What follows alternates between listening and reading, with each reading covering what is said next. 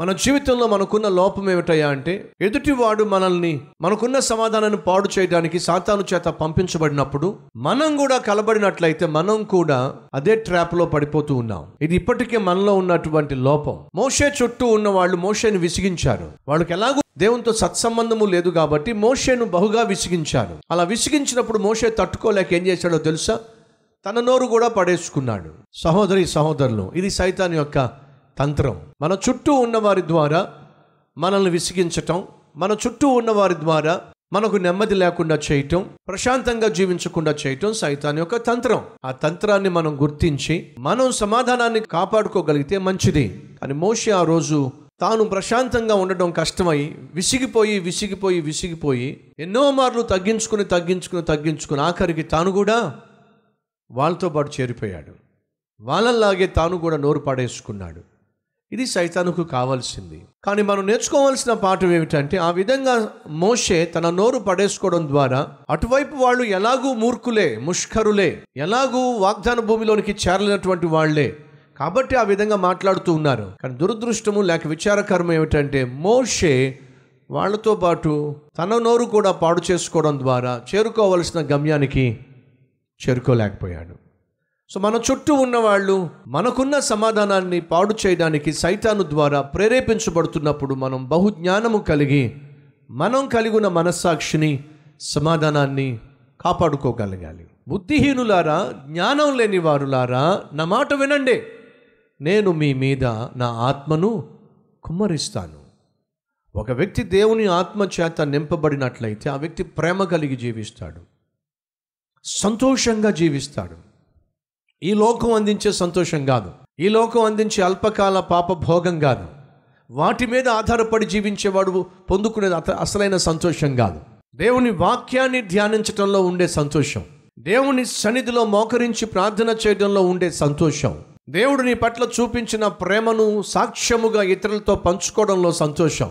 నశించిపోతున్న ఒక వ్యక్తిని ప్రభు సన్నిధికి నడిపించడం ద్వారా ఆ వ్యక్తి రక్షించబడడం వల్ల వచ్చే సంతోషం. ఒక వ్యక్తికి సహాయం చేయడం ద్వారా వచ్చే సంతోషం. ఒక వ్యక్తికి మేలు చేయడం ద్వారా వచ్చే సంతోషం. ఒక వ్యక్తికి ప్రేమతో ఒక చక్కని సలహా ఇవ్వడం ద్వారా లేక ఇతరుల గురించి విజ్ఞాపన చేయడం ద్వారా వచ్చే సంతోషం అద్భుతమైంది. నా మాట మీకు ఏమైనా అర్థమైందా? కొన్ని సంతోషాల గురించి మాట్లాడాను. కానీ ఈ రోజు దురదృష్టం ఏమిటంటే ఈ ఆత్మ సంబంధమైన సంతోషాల కన్నా ఈ లోక సంబంధమైన శరీర సంబంధమైన సంతోషాల మీద ఈరోజు ఆత్మీయులు కూడా ఆధారపడుతున్నారంటే కారణం తెలుసా? ఆత్మ అనుగ్రహించే సంతోషాన్ని వారు అనుభవించటము లేదు కాబట్టి. భక్తుడైన దావీద్ అంటాడు అయా నీ వాక్యము నేను ధ్యానిస్తున్నప్పుడు నాకు కొవ్వు మెదడు భుజించినంత సంతోషంగా ఉంది. నీ వాక్యాన్ని ధ్యానిస్తున్నప్పుడు అది వెండి కంటే బంగారము కంటే కోరదగినదే. అంత ఆనందం ఉంది.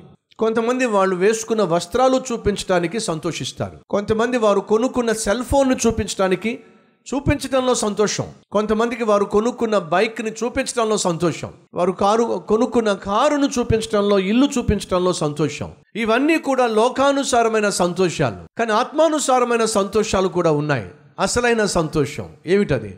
దేవుని సన్నిధిని అనుభవించటంలో సంతోషం. దేవుని సన్నిధిలో మోకరించి ప్రార్థన చేయడంలో గొప్ప సంతోషం ఉంది ఆ సంతోషాన్ని మనలో ఎంతమంది కోరుకుంటున్నారు? దేవుని వాక్యాన్ని ధ్యానించటంలో ఆ వాక్యం అందించే ఆదరణ ఆ వాక్యం అందించే జ్ఞానము ఆ వాక్యం అందించేటటువంటి ధైర్యము ఆ వాక్యం అందించేటటువంటి శక్తి ఆ వాక్యం అందించేటటువంటి విశ్వాసము ఆ వాక్యం అందించేటటువంటి నిరీక్షణ ఆ వాక్యం అందించేటటువంటి కనువిప్పు ఆత్మీయ బలము ఉజ్జీవము దీనిని జురుకుంటూ ఆనందించే వాళ్ళు ఎంతమంది? మన ఖర్చులు తగ్గించుకొని త్యాగపూరితంగా ఒక బలహీనునికి చేయుతనివ్వడంలో సంతోషం ఉంది అది అద్భుతమైన సంతోషం. నువ్వు కలిగి ఉన్న సమృద్ధిలో ఇచ్చిన దానికంటే నీకు కావలసిన దానిని నువ్వు కాదనుకొని ఇస్తావు చూసావు దాంట్లో గొప్ప సంతోషం ఉంది దాన్ని ఏమంటాం అంటే మనం త్యాగం అంటాం.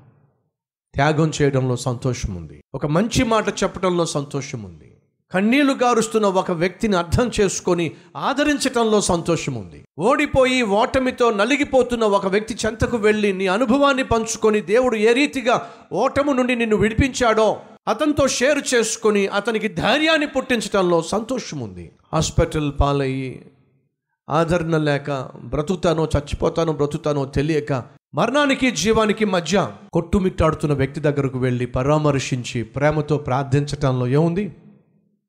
సంతోషం ఉంది ఈరోజు ఈ మాటలు వింటున్న సహోదరులు సహోదరులు అడుగుతున్నాను ఏ సంతోషంతో నువ్వు నిలబడుతున్నావు నింపబడుతున్నావు ప్రతిరోజు? ఒకసారి ఆలోచించు. భౌతికమైనటువంటి వస్తు వాహనాలను పొందుకోవడంలో వాటిని చూపించుకోవడంలో వాటిని అనుభవించడంలో సంతోషిస్తున్నావా?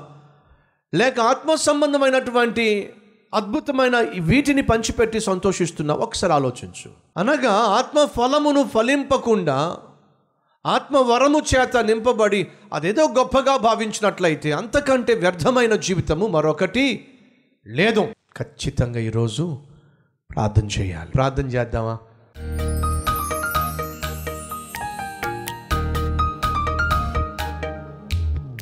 పరిశుద్ధుడు అయిన తండ్రి నీ సన్నిధిలో మోకరించి ప్రార్థించడంలో సంతోషం. ఒకరికి నీ ప్రేమను గూర్చిన సత్యమును తెలియచేయడంలో సంతోషం ఉంది సంతోషానికి ఆత్మ సంబంధమైన సంతోషానికి ఎన్నో అవకాశాలు మీరు మాకు ఇచ్చారు వీటిని మరచి తాత్కాలికమైన లోక సంబంధమైన సంతోషాల కోసం సరదాల కోసం మేము తాపత్రయపడడం. నిజంగా దురదృష్టం నాయన. ఇట్టి శరీర సంబంధమైన మనస్సు నుండి మమ్మను విడిపించండి నాయన. ఆత్మ సంబంధమైన సంతోషానికి మమ్మల్ని మేము అప్పగించుకునేలాగున సహాయం చేయమని. యేసు నామం పేరట వేడుకుంటున్నాం తండ్రి. అమెన్